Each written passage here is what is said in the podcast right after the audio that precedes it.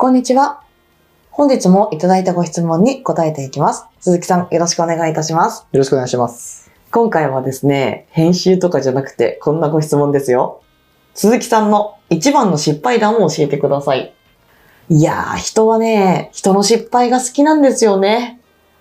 前回もちょっとやりましたよね。そうですね、ちょっと前に。ねえ、はい、音声のことに関する失敗話だったと思うんですけれども、はい、あの回もね、結構反響がありまして、で、私自身もこれから動画始める人にとって、やっぱり事前にそういうと起こり得るトラブルが知れたら嬉しいんじゃないかなって感じていて、なので、お気に入りなその配信の一本ではあるんですけれども、どうですか、鈴木さん、最近の傾向としては。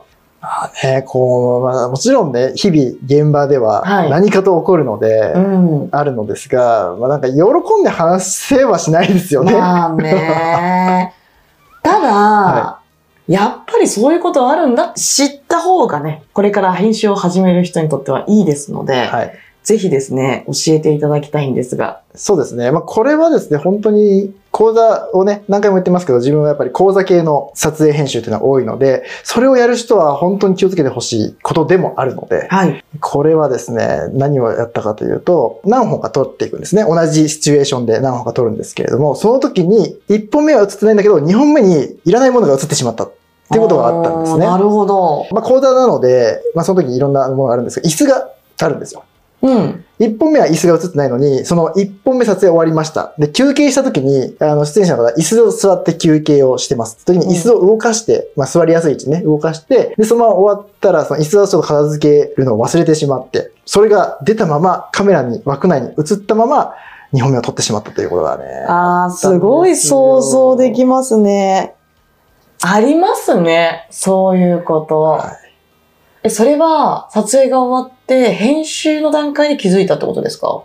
そうですね。場合によっては途中で気づくこともあるんですけど、はい、その時止められないんですよね。途中で気づいても。ああ、そうですね。講座ってやっぱり流れがあるので、講師の方が。はい、一応その切りがいいとこまでみたいなのもあったりして、もちろんその終わってからね、あっという時もありますし、その時々ではありますね。でもその、その場合どうだったんですか？例えばいっぽんめが独立してれば、にほんめ、もし仮に、まあ、あの、映り方にもよりますけど、まあ、そのまんまでも良かったりもするじゃないですか。うん、その時はどうだったんですか？